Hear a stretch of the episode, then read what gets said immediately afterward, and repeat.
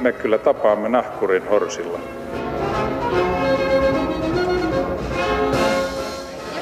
Mä sanoin, että minä juon nyt kahvia. Tervetuloa taas hyvät ihmiset ja miksei huonotkin. Tänään Maamikirjassani puhutaan laitoksesta, joka on Suomen identiteetille ja olemassaololle yhtä elintärkeä kuin alko, kirkko, poliittiset puolueet ja koululaitos. Tänään puhutaan kirjastosta. Ja studiossa istuvat valmiina kiihtymään asian puolesta kansalliskirjaston ylikirjastonhoitaja Kai E. Kolm. Tervetuloa. Kiitos. Ja Suomen kirjastoseuran puheenjohtaja Jukka Relander. Tervetuloa. Kiitoksia. Ja meillä on netissä lähetysikkuna auki. Tunnetaan myös nuorisohan nimellä Shoutbox. Sitä kautta saa meihin yhteyttä, jos haluaa. Kai, aloitan tyhmällä kysymyksellä vastoin ohjelmasarjan perinteitä. Ähm, Mammuna mua huvitti sun titteli ylikirjaston hoitaja. Eli sä olet ylikirjaston hoitaja. Vai olet se kirjaston ylihoitaja? No mä olen hoitoalalla varmaan kaikesta päätellen. Kuulostaako se vain mamun korvissa vähän hassulta vai? Se on hassu termi, se on hassu termi ja se yli Uberloitnant on siellä vielä. Ö. Mutta ei se niin kaukana. Kirjoja pitää hoitaa niin- ja se on konservointia, mikä ei kestä ikuisesti. Ja kansalliskirjastossa nimenomaan tämä kirjojen huoltaminen, kuratointi on, on aika keskeinen mm. toiminto. Sotilaallinen titteli on ehkä siinä myös paikallaan, että hyvinhän ne seisoo rivissä nämä kirjat siellä. tuota, Jukka, sä oot Suomen kirjastoseuran puheenjohtaja. Kyllä. Miksi semmoinen seura on olemassa ja mitä se tekee? No se on perustettu siis 105-106 vuotta sitten. Se on vanha seura ja, ja tota, se on perustettu alun perin levittämään kirjastoaatetta. Ja tietysti silloin oli alkuvaiheessa aika paljon sellaisia tehtäviä, että se kirjastoidea, kun, kun Niemi eri paikkakunnille rakennettiin kirjastoja Niemi ja Notkoihin, niin, niin kirjastoidea ei ollut kaikkialla ihan kirkastunut ja sitä ajatusta vietiin eteenpäin. Mutta toisaalta kyllä se tämän tyyppinen tehtävä on edelleen olemassa ja, ja, ja se on, mutta samaan aikaan ehkä se tärkeä rooli kirjastoseuralla on se, että, että se on kirjastojen kansallinen ääni. Mm-hmm. Eli nämä kirjastothan on niin kuin kunnallisesti hallinnoituja. Ja ei ole sellaista valtakunnallista yhteistä. Eli kirjastorakennuksetkin on kuntien omistuksessa. Kyllä, kyllä. Ja kuntien rahoittamia kirjastopalveluita. Ja me ollaan se, joka pitää sitten kansallisesti niin kuin kirjastojen asia esillä. Eli sun seuran yhtenä päämääränä oli tai on, että Suomessa on maan kattava kirjastojärjestelmä. Se on meidän tärkeää päämäärä, kyllä. Ja sinä kai johdat Suomen kan, kansalliskirjasto. parasta, ylintä, hienointa, keskeisintä kirjastoa. Että millä tavalla tuo kansalliskirjasto eroaa Pihtiputaan kuntakirjastosta? Lähtö, tehtävä määritellyltään esimerkiksi. Se on ihan hyvä. Meistä säädetään laissa ja niin kuin mä olen viime aikoina sanonut myös perustuslaissa – kulttuuriperintö. Eli meillä on tallennettuna yli 300 vuotta suomalaista kulttuuriperintöä, eli 100 hyllykilometriä aineistoa. Su- suomeksi tai Suomea varten on painettu yli 800 000 erillistä kirjaa. Ja meillä on lakisääteinen tehtävä tallettaa ne kaikki ja säästää, antaa käyttöön myös seuraaville sukupolville. Nyt muuten sitä yskänappia kohta tarvitaan. Mm-hmm. Eli aika täydellisyyteen pyrkivä kirjasto. Sitten meillä on äänitteet, levyt, ää, julisteet, haravoimme verkkoaineistoa. Et ymmärrät varmaan, minkälainen hätä tässä nyt on ollut, että, että jos 50 henkeä joudutaan lakkauttamaan tai 50 tehtävää, niin kaikki keskeytyy ja mennään tuonne 50-60-luvulle näissä asioissa. Tähän ajankohtaiseen tilanteeseen tullaan ihan kohtakaan, jos maltat vielä hetken odottaa, mutta siis ainakin mun pitää ensin selvittää itselleni, että mikä se kansalliskirjasto on, että missä se rima kulkee, kun sanotte, pyritte täydellisyyteen. Että onko tarkoitus laittaa hyllylle ja arkistoida ihan kaikki, mitä Suomessa julkaistaan? Ja kuinka, mistä se löytyy? Vai kaikkea sellaista, jolla on ISBN-numero? Toi olet juuri jäljellä, eli äh, kirjoissa eli monografiossa se on juuri näin, mutta sitten on pienpainatteita, jotka ovat vähän hankalampia. Meillä on julisteita, Tänä päivänä äänitteethän tehdään jos, jossakin ties missä. Kirjat, oppikirjat panitaan Singaporessa. Kirja panetaan Baltian maissa. on hyvin hankala saada näitä enää käsiin perinteisin menetelmin. Ja se on juuri se vaativa osuus, että, että, että tuleville sukupolville jää sitten kattava kuva tästä meidän ajastamme. Hmm. Kyläkirjastot ja maan kattavat aluekirjastot todennäköisesti palvelevat ensisijaisesti siellä asuvia ihmisiä, niin kuin, vähän niin kuin kautta, kautta segmenttiä, lapsia, aikuisia, vanhuksia, miehiä, naisia, mutta kuvittelisin, että kansalliskirjastoa käyttää enimmäkseen tutkijat, jotkut niin kuin hardcore käyttäjät. Kuvittelenko oikein? Se on, se on juuri näin. Ja Matti Klinge tuossa mainitsi, että hän on 65 vuotta käyttänyt meidän palveluita. Puolet on gradun ja väitöskirjan tekijöitä. Sitten on, meillä on historiamme sivistynein koulutettuun aikuisväestö, eläkeläisväestö. He tulevat tutkimaan omia juuria, heillä on aikaa siihen. He haluavat eheyttää oman henkilökohtaisen historiansa ja se onnistuu vain oikeastaan omia juuriaan tutkimalla ja sitä varten ollaan olemassa. Mietitään tämän hetken tilannetta. Noin viikko sitten sinä Kai kansalliskirjaston yli kirjastonhoitajan ominaisuudessa kieltäydyt antamasta potkut lepsusti sanottuna noin 50 alaiselle hmm. työntekijälle. Ja vetosit jopa perustuslakiin ja siihen, että teillä on tehtävänä säilyttää, arkistoida, vaalia kansallista kulttuuria. Ja sain äsken kuulla, että Jukka Relanderin puheenjohtama kirjastoseura on mukana tässä taistelussa tai samalla puolella. Että mikä, että mikä on tilanne tällä hetkellä? Että miltä näyttää? Joo, noista 50 no. on puolet olisi irtisanottavia, puolet ikään kuin poistuvaa, poistuvaa porukkaa. Ja minä tulkitsen perustuslakia näin. Eli se sisältää kulttuuriperinnön ja sen suojelemisen. Meidän aineistomme on lailla säädettyä, se pitää tallentaa. Mulla ei ole minkälaista oikeutta poistaa sieltä minkälaista aineistoa. Koko talo on joka neljäsentiltään suojeltu. Ja kyllä mä oletan, että siihen edellytetään henkilökuntaakin, vaikka se ei ole laissa suojeltu tänä päivänä. Koko talo juuri remontoitiin pari vuotta Kyllä. sitten noin jo, liki 20 miljoonalla eurolla. Kyllä, ja, ja, ja tuota, mä ajattelen, että jos, jos tämä talo ei ole kulttuuriperinnön suojelemaan, niin mikä ihme sitten mahtaisi ollakaan? No heti tulee mieleen Yleisradion arkisto, joka on varmaan AV-alalla ihan yhtä keskeinen Kyllä, Täytyy muistaa vedota perustuslakiin seuraavalla rondilla. Anteeksi, mä olin, tästä, mä olin tästä just kanssa yhteydessä Tuomisen Kimmon kanssa, joka on siinä naapuritalon, eli yliopiston kirjastonjohtaja. Kimmo oli aika olennainen pointti siinä, että meillä on tämmöinen valtava ylellisyys, että meillä on mahdollisuus käyttää niin kuin muillakin kuin tutkijoilla, muillakin kuin yliopiston sidoksissa olevilla ihmisillä, on mahdollisuus käyttää näiden kirjastojen palveluita. Kun meillä on hirveä määrä akateemisesti koulutettuja ihmisiä, jotka voi siis käyttää tällaista niin kuin valtavaa tietopalveluaarteista omassa työssään, omassa elämässään, tietokirjailijoita, riippumattomia tietokirjailijoita, jotka käyttävät näitä palveluita, ja sen takia niistä, niiden varjeleminen on äärimmäisen tärkeää, ja niillä on hirveä säteilyvaikutus ympäristöönsä.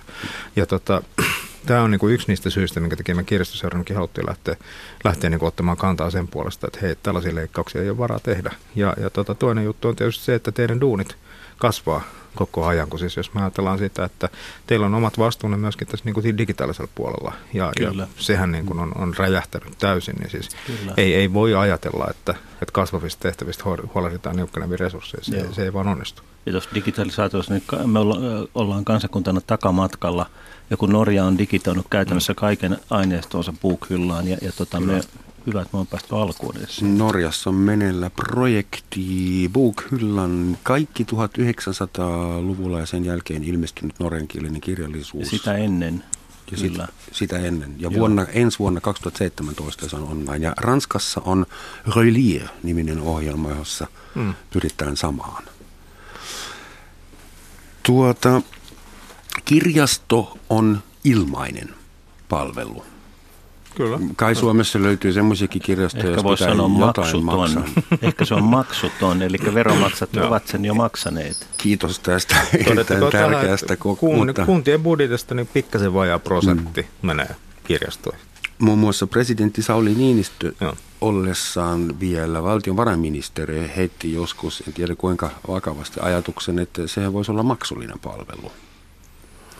Että olisiko, minkä takia Suomen kirjastot on kaikki maksuttomia, No meillä on ellei, ehkä- ellei ilmaisia? Meillä on ehkä semmoinen, semmoinen tota, aika tärkeä linjaus pidetty tässä, että se on koko kansan palvelu. Se halutaan pitää koko kansan palvelu. Nämä kirjastopalvelut on tärkeitä justiin niille ihmisille, joilla on vähemmän rahaa, joilla ei ole varaa ostaa omia Mulla- kirjoja tai mulla jotka on- tarvii, tarvii jotain muuta. Tästä on Euroopassa erilaisia käytäntöjä, että mä pidän sitä niin kuin maksuttomuuden periaatetta aika keskeisenä, jos ajatellaan suomalaista kirjastokonseptia, ja, ja me ollaan onnistuttu sen kirjastokonseptimme kanssa erittäin hyvin, että meillä on tällä hetkellä maailman käytetyimmät kirjastot, jossa on maailman lainatuimmat kirjat. Me ollaan maailman ykkösiä tässä, ja en mä lähtisi tätä asemaa nyt tuhoamaan. Ja jos ajatellaan millä kustannuksilla, niin yleiset, yleisten kirjastojen palvelut saa suunnilleen viidellä kympillä ja kansalliskirjaston palvelut vitosella, eli pullakahvihinnalla. Mm-hmm. Niin, niin tuota, mutta mulla on vähän fundamentaali... Äh, Kunhan kysyn, hyvät Joo, että- Si- sitä, siitä sulle maksetaan ja siitä mä harmilla, meillä on kunnialla täällä. Mutta tota, mulla, mulla on niin kuin fundamentalimpi lähestymistapa. Maailman johtava kirjahistorioitsija Alberto Mangel toteaa, että ilman teitä, sairaaloita, kirjastoja ei edes ole yhteiskuntaa. Ja sehän on varsin totta. Tiibetissä ja kolmeen sukupolveen ollut sen jälkeen, kun Kiina tuhosi sen kirjan. Niillä ei ole edes sanaa kirjasto siellä. Ja, eli, eli kirjastot on osa kansalaisuutta ja kansalaisoikeuksia. Ja sitten jos ajatellaan, ajatellaan meidän painohistoriaa Kustaa Vaasasta saakka, sananvapaus ei ollut mikään itsestäänselvyys koskaan tässä maassa. Meillä on ollut aina, aina jonkinlainen ihanne kansalainen, jota on yritetty kasvattaa ja siltä on viety jotakin pois. Ja kirjastot on, on aivan keskeinen elementti tämän suomalaisen sananvapauden keskiönä. Toki oli Tamminiemen pe- pesäjakajia, joita ei tilattu Lahteen ja, ja Mykle ja Milleri ei nyt ihan aina ole, ole suosittu. Mutta periaatteessa kirjastot ovat olleet sananvapauden parhaita pesäpaikkoja. Sä sanot sananvapaus. Mä yrittäisin viedä se vielä pidemmälle. Että mikä on teidän mielestä kirjastolaitoksen rooli tässä tasa-arvo ja, ja PISA-tutkimustulos äh, rintamalla? Et niin kuin kuinka, kuinka iso tekijä kirjastot on olleet, koska sinne on päässyt nuoret ja vanhat ja naiset ja miehet ja uskovaiset ja ateistit ja alkoholistit tiettynä päivinä. Ja että se on ollut tämmöinen ihan niin kuin fundamentaalisen demokraattinen laitos. Ketään ei suljettu pois. Okei, myrkkykaapeja oli ja kiellettyjä kirjoja oli tai pa- pakkolukemistakin oli, mutta siis kuinka, mikä sen, sen rooli oli tasa-arvon ja niin kuin kansalais identiteetin kehittämisessä. No. Sinä Jukka olet kirjoittanut siitä, mitä kirjasto merkitsee identiteetille Suomessa. Suomi on perustettu kirjastossa ja kansakoulussa. Silloin kun Suomeen lähdettiin rakentamaan 1860 No mitä tapahtui hotellikämpille? Se, se suunniteltiin siellä, mutta tämä varsinainen mobilisaatio tapahtui sitten kirjastossa ja kansakoulussa. Silloin kun Suomeen lähdettiin perustamaan, me oltiin osa Venäjää, ei ollut poliittisia vapauksia, ei ollut varsinaista puoluetoimintaa. Suomen parlamentti, säätövaltiopäivät ei ollut kokoontunut 50 vuoteen, siis ei ollut tällaista niin kuin mitään kansallista yhtenäisyyttä olemassa. Sitten lähdettiin rakentamaan Suomen kansaa. Se rakennettiin perustamalla vuonna 1862 instituutio, suomalainen kansakoululaitos ja suomalainen kirja, kansakirjastolaitos. Ja, ja tota, nämä on ne, mihin me todella panostettiin. Ja nämä on ne, jos me ollaan edelleen maailman parhaita. Ja silloin 1800-luvulla suomalaiseen kirjastoon hankittiin suomenkielisiä kirjoja vai ruotsinkielisiä no se kirjoja vai venäjänkielisiä vuonna- kirjoja? Vuonna 1860 se suomenkielisen kaunokirjallisuuden hylly oli vähän tyhjä, kun se ensimmäinen ilmestyi vasta 67, mutta, mutta tota, siellä oli siis, siitä oli Nikolai toisen kaudella, ja kun Nikolai ensimmäisen kaudella oli tämmöinen lakikin olemassa, jossa suomen kielellä ei saanut julkaista muuta kuin uskonnollista ja, ja tota, niin maatalouteen liittyvää hyödyllistä kirjallisuutta. Ja sitä siellä tietysti oli. sitten. Tietokirjallisuutta. Ää, joo. mutta tie- tietokirjallisuus kaikki lähti kyllä ja, ja tota, sitten kaunokirjallisuus tuli vähän myöhemmin, myöhemmin kuvaan ja, ja aika kuvaavasti se kaunokirjallisuus. Ää, ensimmäinen teos oli juuri se, joka kuvasi lukemaan oppimista ja tällä tavalla suomalaiseksi ja kansalaiseksi kasvamista. Mm. Ehkä tuosta voi hyvin jatkaa, että tavallaan kirjastot edustaneet sitä suomalaisuuden tarinaa ja se on aika pitkään ollut yksi tarina, isänmaallinen tarina. Nyt meillä on aika monta tarinaa. Meillä on sate, sateenkaarihyllyt, meillä on mamuille hyllyt ja, ja niin edelleen. Ei, ei, tästä kun muutama kymmenen vuosi, kun sarjakuvat 70-luvulla mm. tuotiin Kemiin ja Timo Kukkola ja, de, ja Dekkarit näin, näin poispäin. Eli se on osa myös meidän moniarvoistumista ja meidän, meidän kansakuntana avautumista. Kyllä, ja jos sulla on vastaanottokeskuksen, sä turvapaikanhakija, sulla on vastaanottokeskuksen henkilökortti, sä saat sillä kirjastokortti. Hmm. Ja kirjastot on halunnut nimenomaan avautua tähän suuntaan, ja, ja tota, niin se on ollut tämä tämmöinen niin kuin ulos sulkemattomuuden periaate. Tämä on kaikille. Ja jos mä vielä siihen jatkan, että mikä suomalaisessa kirjastossa on nimenomaan aika ainutkertaista, on se, mikä ilmenee esimerkiksi siinä, kun katsoo, kuinka nopeasti aineistot kiertää. Meillä on ihan valtavan nopea kierto. Ja se kertoo siitä, että meillä on niin kuin, kirjastot on hyvin arkisia laitoksia, josta lainataan paljon kirjoja, jonne mennään hakemaan lukemista tai muuta mm. aineistoa tai poiketaan muista syistä. Siellä on 50 miljoonaa lainausta vuodessa. Mm. Joo. suurin piirtein. Paitsi eräs ystäväni valitti ja sanoi, että muista sitten sanoa niille kirjastoherroille, että kun pitää tehdä graduja, tarvitsee jotain tenttikirjaa, niin mm. sitä saa sitten kuukausi- tai vuosikaupalla jonottaa. No se on, se, se on, siellä, se on yliopiston kirjastojen puolella. Että, että tota, Eli se on vissi kysymys on. siitä, että jos kaikki tarvitsee saman kirjan yhtä aikaa, mm. niin pullon kaula. No se tietysti ratkeaa tämä ongelma antamalla lisää rahaa näille yliopiston mm. kirjastoille, sitten niillä on varausta enemmän aineista. No niin, saanko her- herralta kysyä, kun tota, no, mullakin oikeus kysyä, milloin oli, räkänappi, milloin oli tämän kansakunnan kultakausi, milloin oli eniten kirjastoja, milloin oli eniten kaikkea. Joka kylässä oli kirjasto, elokuvateatteri, kirjakauppa, usein kaksikin. Se oli 60-luvulla. Eli 1930-luvulla oli 1500 kirjastoa, 60-luvulla 4000 ja kirjatuotanto nousi 2000 8000. Se on äärimmäisen niin, niin kuin upeita nousukautta. Silloin tuli Pekka mm. Kronovit, Kai Linnilät, Olli Alhot, Jyväskylän kesät. Tämä, tämä radikaali sukupolvi, joka ja ihan samoin kuin, kuin tuota noin, niin Olli Alho joskus on sanonut, se oli ensimmäinen informa- informaatiokriittinen sukupolvi, joka määritteli, mitä radio, televisio, kirja, elokuva voi olla. Nyt se on meille ihan itsestäänselvyys. Jossain vaiheessa niin. koko media oli täynnä niitä informaatiokriittisiä ihmisiä. Joo. Mut, eikä ollut tilaa muille. Mutta tämä näkyy, mulla on kalvo tästä, tämä näkyy aivan loistavasti varmaan radion kuuntelijoille. Eli, eli tuota, jos meillä oli 70-luvulla vielä 3000 kirjastoa, niin 2010-luvulla mentiin alle tuhannen. Ja Jukka voi kerrata montaksi niitä nyt on.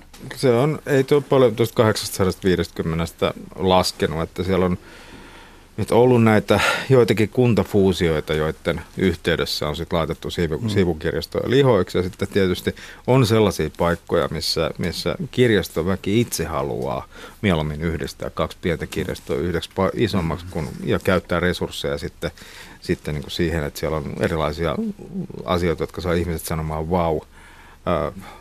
Helsingissähän meillä on, meillä on jatkuva ongelma sen kanssa, että – että meillä on tällä hetkellä lukumääräisesti yhtä monta kirjastoa kuin meillä oli vuonna 1986 ja tänne on muuttanut Turun kaupungin verran väkeä sen jälkeen ja, ja tota, lattianeliöitä per asukas on tosi vähän. Mutta se todettakoon noista, että, että siitä huolimatta, että kirjastojen absoluuttinen määrä oli aivan siis valtavalla tasolla. Siis maailma, Euroopasta ei löydy kovin montaa maata, jos olisi 4000 kirjastoa tällä hetkellä. Niin tota, kirjastoja, kirjoja lainattiin kaikkein eniten 90-luvulla, että siinä oli semmoinen piikki. Lama-aikana. Se, lama-aikana. Meinasin nimittäin Joo. seuraavaksi kysyä, kun Suomessa tuommoinen kovakanttinen romaani 250 sivuinen maksaa mm. yli 30 egeä. Jos se mm. tekijä ei saa juuri mitään, voin kertoa. Tiedän sen kyllä itsekin. itsekin. Uh, mutta siis jos Suomessa kirjat maksaisi puolet vähemmän, olisiko se kirjastoille sitten hankalaa? Että nauttiiko kirjasto rintama siitä, että vain rikkailla on varaa ostaa kunnon kirjoja? Ei se oikeastaan mene tuolla tavalla, että me, me tällä hetkellä kaunokirjallisen teoksen niin kuin elinkaari myynnillisesti on hyvin lyhyt.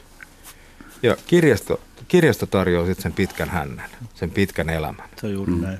Ja, ja tota, ei se kirjan hinta siihen vaikuta. Suomessa on se, mitä mä haluaisin vielä sanoa noista, noista Mä, y- yksi fakta, esi- esimerkiksi Niin. Veijo Meren kirjoista, onko niitä noin 42, niillä on, ni- niitä on kymmenkunta enää myynnissä. Ja loput löytyy kirjasta. Meillä on lukuisia kirjastoja, joiden tuotanto on täysin sold out. Mistään muu- muualta et saa viljokojoa kuin kirjastosta. Ja tämä tulee vaan jatkumaan. Nyt se kirjan pitkä elämä, elämä on siellä. Ja, ja tota, tässä mielessä meidän, meidän kirjastolaitos niin selviytyy siitä tehtävästä erinomaisen hyvin.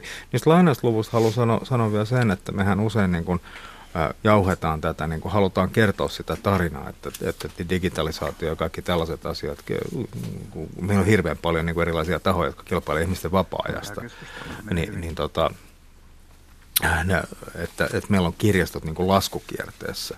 Ja on- siis nämä lainausluvut laskee vaan suhteessa siihen 90-luvun ehdottomaan huippuun. Että tällä hetkellä kirjoja kuitenkin lainataan puolitoista kertaa enemmän kuin 80-luvun puolivälissä. Plus, että kirjastoista lainataan sellaista tavaraa, jota ei 90-luvulla vielä voinutkaan lainata. Suksia, pipoja, perukkeja. Erittäin vähän. Tämä on, tämä on asia, jota vastaan mä olen taistellut hirveästi. Kun, kun siis se, että jos jossain, jossain kirjastossa on porakone lainassa, kaikki lehdet kirjoittaa, että kirjastosta saa nyt porakoneita. Helsingissä löytyy kaksi kirjastoa koko kaupungin alueelta, mistä saa jotain muuta kuin perinteistä aineistoa. Se ei-perinteinen aineisto muodostaa 0,2 prosenttia kaikista lainoista. Selvä. Nyt Se, se on merkityksetön. tuli hoidettu. Nyt olisi hirveän hauska katsoa sen netissä, koska siellä on varmaan se ensimmäinen kommentti on, että kyllähän herrojen on hyvä siellä aukoo verovaroilla päätään, mutta kun mä pärjään ihan hyvin, että mulla on Seiska ja, ja internet ja Google, niin en mä mitään kirjastoa tarvitse. Mä, Roman, mä odotin tätä sulta. Saako teiltä kansallisporakoneita? Lainaksi. Niillä on, niillä on kellarissa jokaista porakonemallia yksi. Sitten tämmöinen perusgraniittipalanen, jolla voi kokeilla samalla ja tehdä. Tuota, eräs kuuntelija on varmaan aika lailla samaa mieltä meidän kanssa, että paperille painettu kirja on ylivoimainen käyttöliittymä. Se on toiminut jo vähintään 500 vuotta. No siis niin kauan kun mä oon ollut tässä kirjastosyörän hommassa mukana vuodesta 8 2010 lähtien on puhuttu siitä, että sähkökirjat tulee ja mullistaa kaiken. No nyt on alkanut pikkuhiljaa näyttää siltä, että ei ne kyllä mullista. Että printti pitää pintansa ja, ja, tota, ja Jenkeissä, missä niin kun kustantajat, kirjastot ja tekijät on päässyt sellaisen, sellaisiin sopimuksiin, että tuo sähkökirjapuoli on lähtenyt vetämään kunnolla, niin ei se Amazon ole saanut siellä kuin 20 prosenttia kirjamarkkinoista. Se on tyssännyt siihen, se ei Joo. ole kasvanut nyt muutamaan vuoteen. Mutta ongelma, ongelma on se, että suomalainen käyttää 120 vuodessa kirjoihin ja sillä saa niin kuin sen Henning Mankelin ja jo- jotakin muuta ja sitten sen synttärikirjan ja jo- joulukirjan, mutta ta- se määrä ei ole noussut mihinkään. Sen sijaan me, pannaan Elisa nettiin ja kaikkeen viihdeputkeen vaikka kuinka paljon rahaa. Ja kirja on mukaan kallis edelleen, että tämä myytti pitäisi jotenkin nyt vaan hävittää. Mä muuten epäilen, että se 120 euroa, mitä suomalainen tilastollisesti käyttää vuodessa kirjoihin, sen hän käyttää lahjakirjoihin, mm. jota hän ei edes itse lue, Juuri vaan näin. joka joku saa synttäri- tai joululahjaksi. Ja itselleen suomalaisesta hakee kirjastosta luettavaa. Ilmais, äh, anteeksi, maksuttomasti. Kyllä. Mä toimin nykyään, mä toimin nykyään tuolla tavalla, mutta se johtuu siitä, että mun vaimo on laittanut mut kirjojen ostokieltoon ennen kuin mä rakennan meille lisää kirjahyllyjä. Okei. Okay. Se olisi ollut yksi kysymys ja se tulee kohta, kunhan pääsen nyt muistuttamaan meitä kaikkia siitä, että tämä on Yle Radio 1, Roman Schatzin maamikirja, jossa tänään puhutaan Suomen kirjastoista. Ja vieraina ovat kansalliskirjaston ylikirjastonhoitaja Kai Ekholm ja Suomen kirjastoseuran puheenjohtaja Jukka Relander. Hyvä, aina tässä vaiheessa täytyy muistuttaa, kun ei kaikki ehdi ihan alusta asti mukaan. Jukka, sä sanoit, sä oot rakentamassa kirjahyllyjä forever. Mm. Kirjahyllyn mittavuus, korkeus, leveys on ollut sivistysporvariston keskuudessa Suomessa perinteisesti äärimmäisen tärkeä statussymboli. Että vaikka pihalla olisi lada, niin se mitä olohuoneessa on kirjahyllyssä, niin siitä otetaan miehen mittaa suurin piirtein. Että onko se edelleen voimassa vai Ei. voiko Suomessa olla intellektuelli, jolla ei ole kirjahyllyä? No, Se- kyllä, se- mun mielestä voi olla, mutta kyllä mä itse asiassa mä kävin kerran asuntomessuilla, siitä on varmaan yli kymmenen vuotta, ja, ja tota, mä olin aika järkyttynyt, kun mä katsoin niitä muuten hirveän hienoja taloja, ja sitten mä mietin, että täällä ei ole kyllä missään sellaista ehjää seinää, mihin mä saisin kirjat. Joo. Että tota, se on kyllä enemmän, Jos- että, jos että mennään- kirjat on addiktio Mm. ja, ja niitä, niitä on sen takia, ei sen takia, että ne näyttää hienolta, vaan sen takia, että, Mm. ne, että ne on tärkeitä. Niin Mä rakastan kirjoja. Joo, meillä on ihan tilastoja, tuon Revon kanssa tehtiin yksi kirja, kirja 2020, ja kun tietokoneet tuli, niin kirjahyllyjen tuotanto rupesi laskemaan. Ja hyvä testihän on mennä etuovi.comiin ja tehdä jo- joku pieni asuntohaku, niin onko yhdessä viidestä kymmenestä asunnosta edes kirjahylly. Se on aika hyvä mittari. Mm-hmm. Se on just, just näin. Ja kyllä mä oon huolestunut siitä, että että kun tietokoneet tuli koteihin ja, ja nuorten huoneisiin, niin kirjahyllyt häipy. Ja tuli näitä hassun näköisiä ATK-pöytiä, joita näin. ei nyt enää voi myydä käytettynä. Joo. Joo, ja ruvettiin ostaa tietokonepelejä, jotka voi maksaa 300-400 ja sitten kirja on yhä kallis. Mm. Et, mä nostan hattua kyllä meidän äidinkielen opettajille, jotka pystyy tämän lukuinnon sytyttämään nuoriin. Et se, he tekevät aivan fantastista työtä. Siis lasten, lasten ja nuorten kirjallisuuspuolella menee itse asiassa aika hyvin tällä hetkellä. Ja, ja ne on ollut niissä kirjasto, kirjastojen lainausluvuissakin lasten ja nuorten kirjat on ollut se, joka on tehnyt selkeämmin positiivista tulosta. Lapset Ja- ja, nuoret lukee niin nopeasti, että Joo. Vain Mut- kirjaston Joo, avulla ja voi, voi siis- hankkia niin paljon. No kyllä meidän ainakin lastenhuoneessa, mulla on viisivuotias, mm. kuka anteeksi kuusivuotias ja 11-vuotias, niin ky- kyllä ne kyllä tota, huoneet natisee liitoksista sen kirjamäärän kanssa. Että on se muutakin kuin Mutta jotta tämä, tämä ei ole kauhean niin kuin didaktista ja setämäistä opettamista, niin mä muistutan, että Kingsley Amis sanoi parhaan määritelmän hyvälle kirjalle. Se on sellainen, jo- joka ei pakota ketään lukemaan. Eli hyviä kirjoja luetaan aina. Ki- hyvän kirjallisuuden uhka on ainoastaan huono kirjallisuus. Ei meillä ole mitään syytä ruveta tässä ikään kuin valtavasti kampanjoimaan. Shakespeare teki maailman parasta teatteria ö, olkikaton alla ja savilattialla. Kyllä hyvä kirjallisuus aina syntyy, kun se on syntyäkseen. Se täytyy kyllä aina muistaa, kun Shakespeareista puhutaan, että silloin ei naiset vielä saanut näytellä. Se oli väärin silloin, mutta eivät, ne, se, eivät jos mä ymmärtäneet. sanoisin tuohon vielä tuohon, että mikä uhkaa sitä kirjaa, niin mm, mä luulen, että suurin uhka on sellainen niin kuin elämän rytmiin ja tempoon liittyvät Joo, kysymykset. joo. Että onko meillä niin kuin, Kaik- pystytäänkö me antaa mm. lahjoittamaan itsellemme se aika? Että Se on juuri näin. Kaikki tähtää tähän micro moments, eli nyt kun me odotetaan Joo. sua, niin me näplätään jotakin pikkusen ja micro momentseja käytetään. Että kyllä tämä macro moments pitäisi löytää mm. elämästä. Eli jo- Joskus, jo- joskus mm. oli 15 minuuttia kuuluisuutta ja nyt ollaan jo 15 sekunnin kiepeillä. Okei. Mutta tästä mun seuraava On käytetty se ajatus jo aika moneen suunta, jos sopii, että kirjasto on kaikista digitaalisuudesta huolimatta fyysinen laitos. Se on rakennus, joka on lämmin, kuiva, jossa on vessa, jossa on kahvila ja sinne voi kokoontua.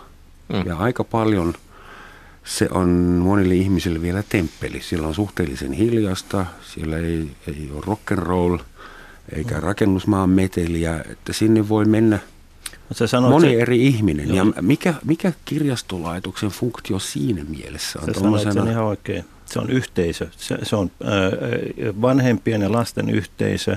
Se, se on äh, iäkkäämpien ihmisten yhteisö. Se on näkymätön ihmi, yhteisö niiden ihmisten, jotka ei tunne toisiaan. Se on työttömien, eläkeläisten yhteisö. Ja yliopistokirjastossa tietenkin se, on oppineiden ja mentoroitavien yhteisö. E, e, kyllä se on osa tätä perinteen siirtoketjua. Ei meidän sitä kannata väheksyä lainkaan. Ja kolmas tila, eli sä voit olla Mm. ihan omana itsenä siellä. Kukaan ei edellytä sulta yhtään mitään. Tila Ja se- kantaa. Ja se on nimenomaan olennaista niin kuin hahmottaa kirjasta siis, että se on sellaisena, että se on ainoa olemassa oleva ei-kaupallinen julkinen tila, mihin kuka tahansa voi mennä. Mm. Aivan. Ja, ja tota, se on musta niin ihan valtava resurssi. Ja, ja tietysti tämä, kun sä tähän kolmanteen tilaan, siis sitä keskustelua on käyty paljon. Ja, ja tota, meillä on tämmöinen skandinaavisten kirjastoseurojen yhteisö, puheenjohtajat ja toiminnanjohtajat tavataan kerran vuodessa ja keskustellaan. Ja viime, viime kerralla kun tavattiin, niin puhutaan niistä asioista, mitä on pinnalla kullakin kirjastomaailmassa. Ja norjalaiset halusivat puhua rasismista. Ja mä ajattelin, että no puhutaan vaan, tämä on tärkeä aihe, mutta mitä tekemistä sillä on kirjastojen kanssa? Mm, mm. Ja ilmeni, että hyvinkin paljon.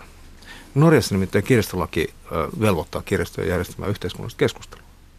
Ja ruotsalaiset tekee sitä hyvin paljon kanssa. Velvoittaa järjestämään yhteiskunnallista Kyllä. keskustelua. Ne järjestää hirveän paljon tilaisuuksia. Siellä on erilaisia keskustelutilaisuuksia valtavan paljon kirjastossa ja, ja Ruotsista on lisääntynyt kanssa kovin paljon. Ja ne, käy, ne on joutunut käymään aika, aika muista rajankäyntiä siellä sitten sen kanssa, että, että toisaalta niin kuin emme voi lähteä tukahduttamaan kenenkään sananvapautta ja toisaalta emme voi hyväksyä sitä, että meillä on niin avoimesti rasistinen organisaatio levittämässä propagandaa tässä kirjastossa että miten me toimitaan tämän kanssa. Siellä on itse asiassa aika mielenkiintoinen määritelmä, että siellä on niin kuin hahmotettu, mä en tiedä miltä se susta kuulostaa kansalliskirjaston johtajana tai ylikirjaston hoitajana, että, että siellä on niin kuin, ajatellaan niin, että kirjasto on media, ja kirjastonjohtaja on ikään kuin se median päätoimittaja, joka on niin kuin jollakin tavalla vastuussa siitä sisällöstä myöskin niin kuin eettisesti. Tuo on hyvä pointti. Mä katsoin tätä syntymässä olevaa uutta kirjastolakia ja siinähän, siinähän on tämän tyyppinen Eli kirjasto ei ole vain tämmöinen black box, vaan se on aktiivinen yhteiskunnallinen toimija, ja. joka tuottaa tätä hyvää, niin kuin mä äsken sanoin Alberto Mangel, että se on kansalaisuutta. Se tuottaa nimenomaan tätä mm. kansalaisuutta omissa tiloissa ja omilla toiminnoillaan. Ja onhan se meille, siis, siis katsotaan asiaa silmin, onhan se meille ihan henkijäämisasia, että jos kirjastoon tulevat ihmiset vähenee, niin me löydettävä uusia palveluita, mm, uutta kyllä. kiinnostavuutta, uutta merkitystä. Ei, se on ihan fakta. Miten kirjasto voi kehittää, jos esimerkiksi e-kirjaa tai äh, internet, mitä tahansa uudet mediat äh, mahtaa, niin kun nehän kilpailee käyttäjien ajasta, mutta onko esimerkiksi tapahtumakulttuuri, tapahtumatuotanto, konserttia, musiikkia, installaatioita vai ää, esimerkiksi silloin kun on rahaa kunnalla, niin kirjaston, kirjastoa suunnittelemaan palkataan yleensä joku tunnettu laadukas arkkitehti ja sinne satsataan rahaa, että tulee mm. komia kirjasto, että se on sinänsä jo rakennuksellisesti arvokas useimmiten. Että mihin suuntaan, mihin suuntaan kirjasto menee itsestään. Mun mielestä hyvä esimerkki ehkä on tämä Helsingin rakenteella oleva uusi keskustakirjasto. Niin siellä on kolme kerrosta, joista yksi on varattu perinteiselle aineistolle ja kahdessa muussa on sitten muuta toimintaa. Siellä on, on, on tapahtumaa, siellä on, siellä tulee isot seminaaritilat, auditoriot, leffapuoli, kaikkea tämmöistä toiminnallisia ulottuvuuksia, hyvin toiminnallinen lasten ympäristö ja kaikkea tämmöistä. Et, et kirjaston konsepti laajenee, mutta se ei tarkoita, että me yhtään tingittäisiin niistä vanhoista hommista. Mutta mm. tämä tietysti haastaa kirjastoammattilaisia vähän uuden tyyppiseen orientaatioon. No se on lasten tapahtumakeskus, niin Kyllä. se vaatii vähän eri koulutusta jopa. Ja, ja missä vaiheessa Joo. nimi kirjasto alkaa olla kyseenalainen? Jos enää kolmas osa koko rakennuksesta on kirjoja varten. Minusta on erittäin ajankohtainen edellä. Annas, niin, niin, tota, niin Minusta on hyvä, hyvä termi tämä brick and click, eli me tarvitaan niitä brickia, niitä tiloja. Ihmiset arvostaa sitä, on paik- mm-hmm. paikka, jonne tulla, ei se häviä mihinkään. Ja sitten tässä, tässä kuvattiin tätä kirjaston sosiaalista puolta, niin se on myös yksityinen paikka, että se haet yksityisyyttä. Sitä ei pidä Kyllä, koskaan, koskaan unohtaa. Mä, mä oon itse ollut yksinhuoltajan poika, äiti oli aina töissä. Ei meillä ollut Suomen kuvalehteä tai mitään tilattu kotiin, mutta mulla oli kirjastokadon toisella puolella. En mä ollut koskaan yksin. Ei, enkä mä ollut koskaan kulttuurisesti köyhä. Mä, mä mm. ihmettelin lehtiä Signum, Parnasso, Kanava – ja joitakin jopa, jopa luinkin sieltä. Mulla oli kaikki aineisto siinä käsiulottuvalla. Mutta sitten tämä brick and click, että ei, me, ei meillä ole mitään antipatiaa sitä vastaan, että ihmiset to, touhua verkossa. Ää, ja, ja tuota, tänä päivänä se tutkijan aikaan kallis, toimittajan aikaan kallis, kaikkien aikaan kallista, niin, se, niin lähdetään siitä, että sä voit verkossa varata sen aineiston, kun sä tuut sinne tutkijan pöydälle, niin sulla on vaikka 60 erilaista vuosikertaa. Sulla on kaikki, mitä sä kahdessa tunnissa aiot käydä läpi. Tämä on ihan ylellisyyttä ja kyllä me osataan niin kuin älykkäästi yhdistää tätä hmm. brick, brick and clickia. Brick and click. Sun lapsuudesta tuli mieleen, että toinenkin ääripää varmaan mahdollista. Aika moni asuu niin monen metelöivän ihmisen kanssa, että karkaa välillä kirjastoon nauttimaan rauhallisesta hetkestä. Tähän yksi kuulijakommentti, joka on siitä harvinainen, että nimimerkki on tyytyväinen veronmaksaja. Lämpimimmät kiitokset Suomen kirjastolaitokselle ja kulttuurille näiden kirjastoherrojen kautta. Kirjastot ja kansallispuistot ovat parhaat paikat tässä maailmassa. Kyllä mä aika, aika lähellä samaa mieltä. No. Hyvin samaa mieltä. Ja, ja todettako, että tyytyväisenä veronmaksajana tämä ihminen kyllä edusti suomalaisten suurta enemmistöä. Tyytyväinen veronmaksaja. No, en ehkä ihan... Esimerkiksi lapsiperheen äiti, joka tuo kolme lasta sinne. Siellä saat olla ihan rauhassa, lapset saat temmeltää, ne, ne saa laittaa videoita, sä saat lukea hetken aikaa ja sitten lähtee hirvittävän kirjakastin kanssa. Mm. Niin aika hyvä tuotos sille vero, ve- veromarkoille. Kyllä. on laitettu. Ja siitä muuten on, on olemassa niin tutkimuksia. Me ollaan nyt vähän kirjastoseurossa kartoitettu, että saataisiko me teetetty Suomessa samalla, samanlainen tutkimus tai ennen kaikkea rahoitettu se. Mutta Tanskassa on tehty, Espanjassa on tehty ja Teksasissa Jenkeissä on tehty tut, niin kuin vaikuttavuustutkimusta ihan niin kuin taloudellisilla suureilla, että, että mitä sä saat, mitä, mitä siitä tulee, niin kuin, mitä hyötyä tulee siitä, että sä, sä sijoitat yhden euron kirjastoon ja ja luvut vaihtelee. Espanjassa on laskettu, että, että se säteilyhyöty siitä on kolme euroa sille yhteisölle. Teksasissa se on jopa kuusi Joo. euroa.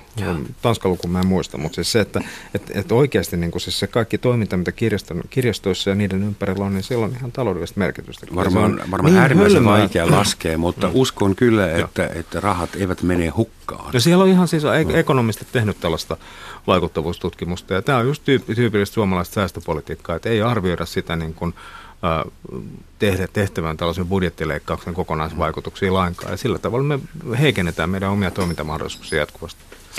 Suomessa toimii tällä hetkellä, tai siis noin vuosi sitten nämä luvut tehtiin, 291 pääkirjastoa, 465 lähikirjastoa ja kirjastoautoja on tien päällä 142. Kirjastoveneet unohdit nyt kokonaan. Öö, mä en löytänyt niitä. Onko niitä oikeasti vielä olemassa? On. Koska nehän on tietysti eksoottisinta, mikä on. Että aina, mä aina luulen olevani jossain ruots, ruotsalaisessa lasten äh, elokuvassa, kun Astrid Lindgren, anteeksi nyt vaan, mutta se on niin samannäköistä se ruotsalainenkin. No perusta, perusta löytyy kyllä myös kirjasta Muuli. Okei, Joo, ja kirjastokamelit on. Afrikassa yleisiä. Kirjastokamelit. Onko No. meillä muuta eksootista? Onko meillä kirjastohelikoptereita, kirjastoratikkaa ehkä joskus, tai siis pop-up-kirjasto ja Se, mu, Kirjastofillarit on tulossa ihan Joo, ilman mu- muuta. mutta hir- Okei, hirveän no. hyvä, jo- jos, kun menette Liechtensteinin keskustaan, niin siellä on tämmöinen avoin kioski, jossa on kirjoja, ota ja palauta. Tämä on minusta oikea tapa suhtautua. Kirjo, meillä on ylijäämä kirjoja. Meillä on Joo. kirjoja jokaiselle ihmiselle niin paljon, että niitä Mm. voi vaikka varastaa. Mm. Ei niitä tarvitse kahlita enää seinään. Me, meille tulee joka päivä kyselyitä, että mihin mä nä- nämä vanhempien kirjat laitan. Katsokaa paljonko Arto Paasilinnan kirjoja on huutonetissä myynnissä. Kirjoista ylituotanto, jaetaan niitä ihmisille. monessa isoissa kaupungeissa, Saksassa ja ainakin Ranskassa, tiedän varmaan muuallakin nykyään jo, oli semmoisia tempauksia, että vapautettiin kirjoja. Free a book. Ja otettiin kirjahylly, tai kirja, esimerkiksi joku jo luettu, ja piilotettiin se johonkin kuivaan paikkaan jollekin löydettäväksi. Että onko semmoisia juttuja, että No et millä, millä tavalla Liechtensteinin suomalainen ki-. Mm. kirjasto pyrkii, pyrkii niinku halaamaan kansaa nyt. On hyvä termi. Niin, et, kirjasto goes kapakka. Joo. Vai Olen onko niin- esimerkiksi yksi mahdollisuus, jos te menisitte mm. lakkoon? Mitä tapahtuu, jos Suomen kirjas, jos sun kansalliskirjasto menee lakkoon, tai on jos hyvä. kaikki Suomen kirjastot laittaa ovensa kiinni? Tuo on hyvä pointti. Silloin, silloin äh, muistatte muutama vuosi sitten tota, Wikipedia pani vastalauseeksi USAn yh, yhtä, yhtä kampanjaa vastaan päiväksi kiinni. Se oli must, musta sivu. Sitten mä rupesin miettimään, että mitä tarvitaan, että Suomen kirjastot sulkisivat ovensa. Mitä niin rajua tarvittaisiin? Ja, ja toivon tietenkin, että tämmöistä koskaan tapahdu. Antaisiko mm. perustuslaki siihen edes mahdollisuutta? No, ei, no ei, ei varmaan ihan nopeasti, mutta itse asiassa ollaan kyllä aika lähellä sitä tilaisuutta, eli rahapula. Rahapula pistää meidät kiinni.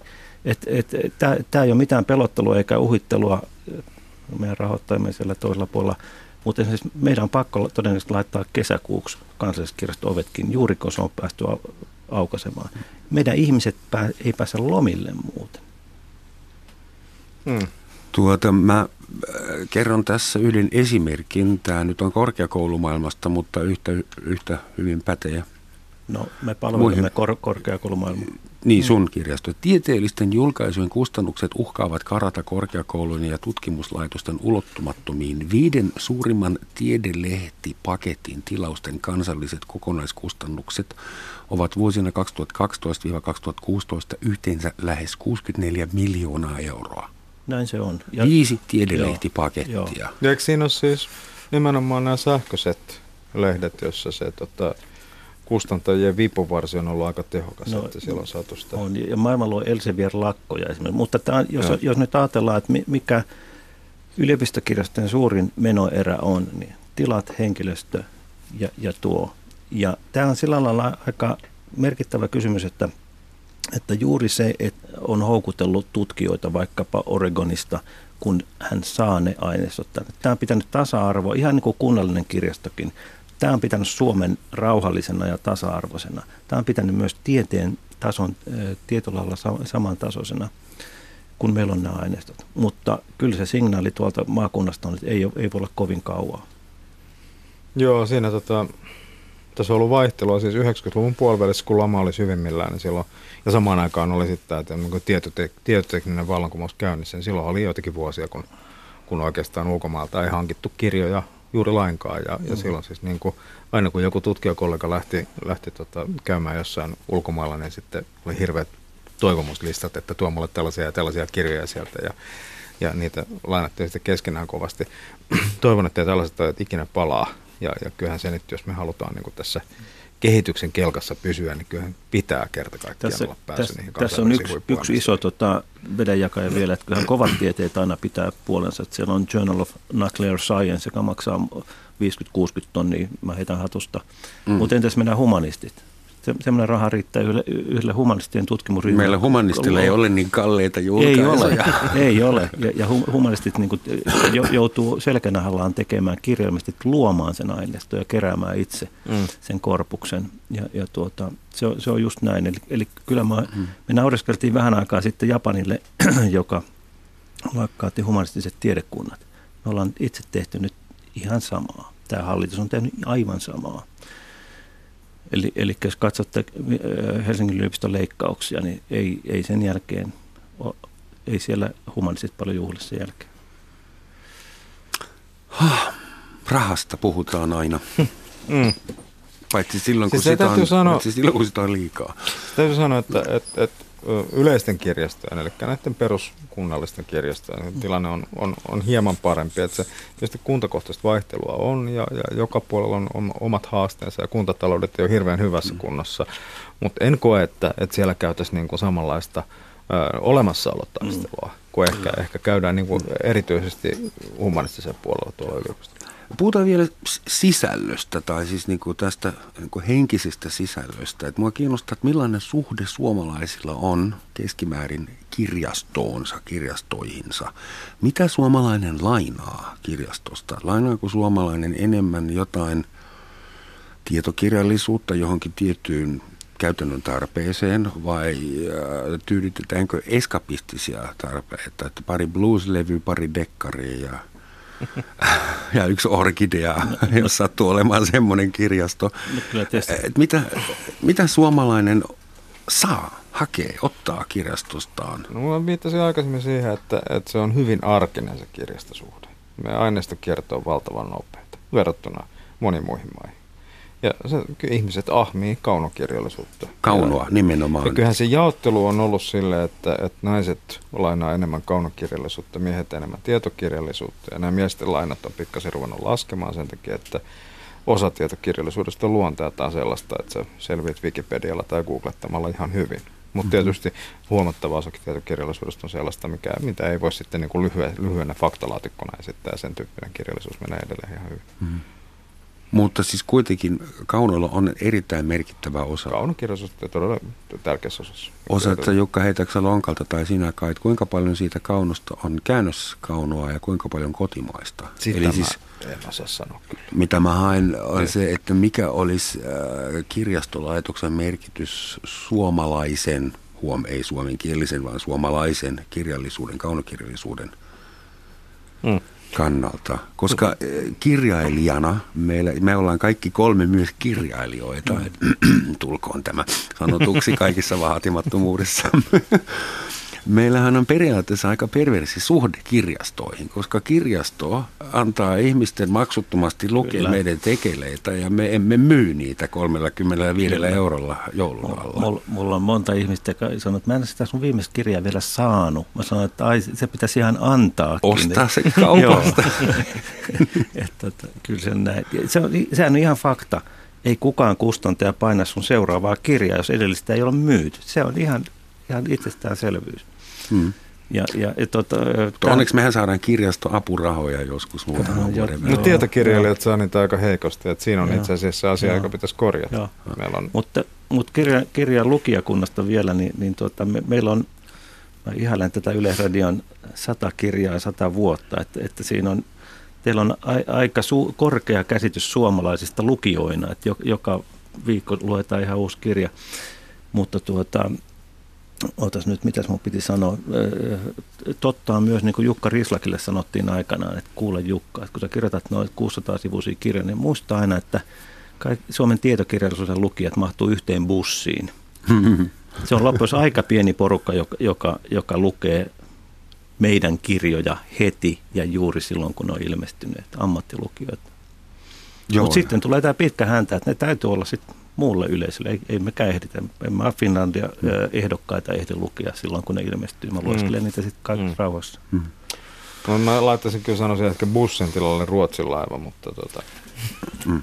Ehkä ma- puhutaan maksavista ostajista, niin tota, kaksikerroksinen Zillionia heitä on ja he käyttävät internetiä. Mutta kyllä ihan, ihan oikeasti on siis äh, isot kustantajat ovat heittäneet sellaiset kirjailijat pois, varsin nimekkäitäkin nimiä, jotka myyvät alle 500 kappaletta. Mm. Ja se, mutta tähän kiinnostavaa, että se taas vapauttaa pienkustantajia sitten ottamaan niitä talleihinsa ja ja, ja tuota, mä katson aika kiinnostuneena Yhdysvalloissa ei mitenkään halveksita siis omakustantamista, koska siellä heti, jos sä myyt yli tuhat kappaletta, niin isot kustantajat poimii sun talliin ja se sitten voi olla kyllä 10 000 tai 100 000 ne, mm. ne breikkaa. Mm-hmm. Eli meidän täytyy ymmärtää, että kirjallisuus on tämmöinen ekologia, että, että siellä täytyy antaa mahdollisuus virheisiin. Ei meidänkään kirjoista kaikki ole hyviä, onko? Eli, eli, eli... Tähän ansaan en kävele. Mutta siis elokuvateollisuudessa on niin, että kymmenestä leffasta yksi on blockbuster, mm. yksi tuottaa just ja just omat kustannukset takaisin ja kahdeksan tekee miinusta. Joo. Ja suomalaiset kustantajat kertovat mulle, että se toimii ihan samalla tavalla. Ja sä et voi tietää, mikä on se yksi kirja, joka rahoittaa Kyllä. kaikki muut. Kyllä. Siksi, pitää tehdä kaikki. Se voi olla Suomen kirjastolaitos, joka ostaa juuri sen alle 500 kappaleen painoksen, jotta mm. se kirjailija elää ja saa niitä apurahoja. Sekin kannattaa muistaa, että mm. Nietzsche näin puhui, Hustran ensimmäinen painos myy seitsemän kappaletta. Eli kaikki te runoilijat, kaikki te runoilijat tuolla, olkaa nyt tietoisia, että jos, jos kirjoitatte runokokoelmaan, niin kai joutuu mm. ostamaan yhden kappaleen. Ei, me, saa, me saadaan se vapaa kappaleen. Hups. mutta, mutta hienoja kirjailijakohtaloitahan on. Esimerkiksi Walt Whitman kirjoitti, kirjoitti kirjan Latoisen oikoluki, ää, sitoisen, myisen polkupyörän tarakalla ja myös arvosteli oman kirjasta. Musta siinä on niin kuin täydellinen. täydellinen. Arvoketju kerrassa. Nyt tietysti mä jäin miettimään, että lukiko hän sen sitten myös. Kyllä hän on täytynyt lukea, jos hän on arvo, arvostellut sen. Että. Ja mä oon vielä parempi kuin Walt Whitman. Mä, mä sitten vielä käänsin oman kirjan saksaksi. Okei, okay, mutta... Hei, saanko mä sanoa yhden menestystarinan? Tämä, tota, no, niin, Heinimäen Jaakko – mm-hmm. joka tekee valtavan hienoja kirjoja. Hänen yhtä tätä ahneuskirjansa myytiin Islannissa 8000 kappaletta. Islannissa? Kyllä. Ja ihan ihmisille? Ihan ihmisille ja islantilaisille. Että jos islantilaiset tämän pystyy tekemään, niin kyllä mekin tehdään se. Okei. Jaakko Heinimäki. Nostetaan hattu. Respect. Kirjastoista vielä. Perinteisesti kirjastoissa on ollut vähän niin kuin apteekissa semmoinen kaappi, jossa oli sitä tuhdimpaa tavaraa, joka aiheuttaa hallusinaatioita, myrkytystiloja tai riippuvuutta, jota ei voi anniskella tuosta noin vaan.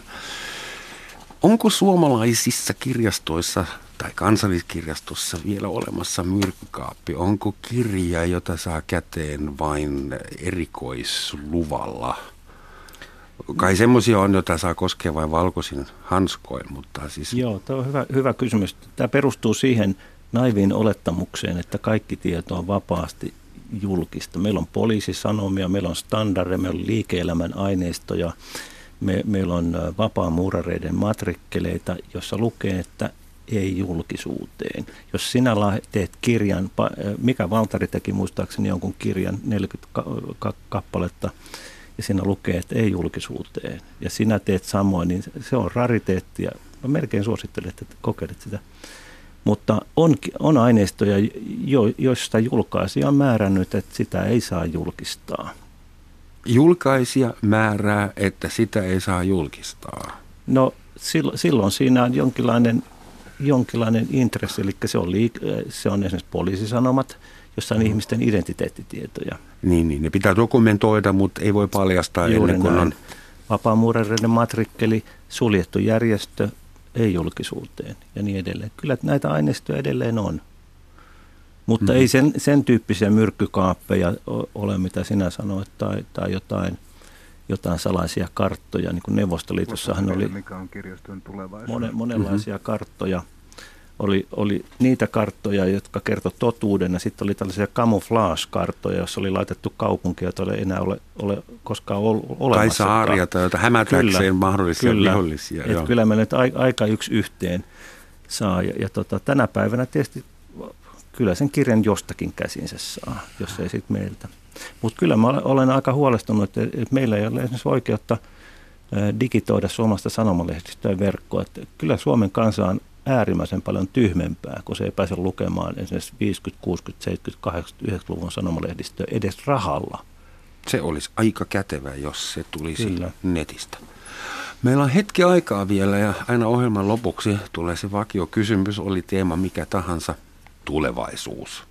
Mihin suuntaan Suomen kirjasto, kirjastosto ja kirjastolaitos muuttuu? Mikä on teidän visio? Kyllä se varmaan äh, ydin säilyy, säilyy samana jatkossakin, mutta kyllähän siihen koko ajan kasvaa uutta kaikenlaista kylkeä. Me emme tietysti siitäkään vielä tiedä. Se on vähän sama kuin kaunokirjallisuus. Me emme tiedä, että mikä se on se, joka lähtee, lähtee vetämään siinä, mutta kirjastot on niin tärkeitä tällaisia yhteisöllisiä keskuksia, missä missä on tietoa ja tarinoita, mutta myös paljon muuta. Eli säilyy ihan fyysisenäkin laitoksena? Ilman muuta säilyy, kyllä. Ja täytyy muistaa, että kirjasto on aina myös tunne se on myyttinen paikka. Se on, se, se on sellainen, josta ihmiset haluaa, haluaa jotakin, mitä heillä ei ole.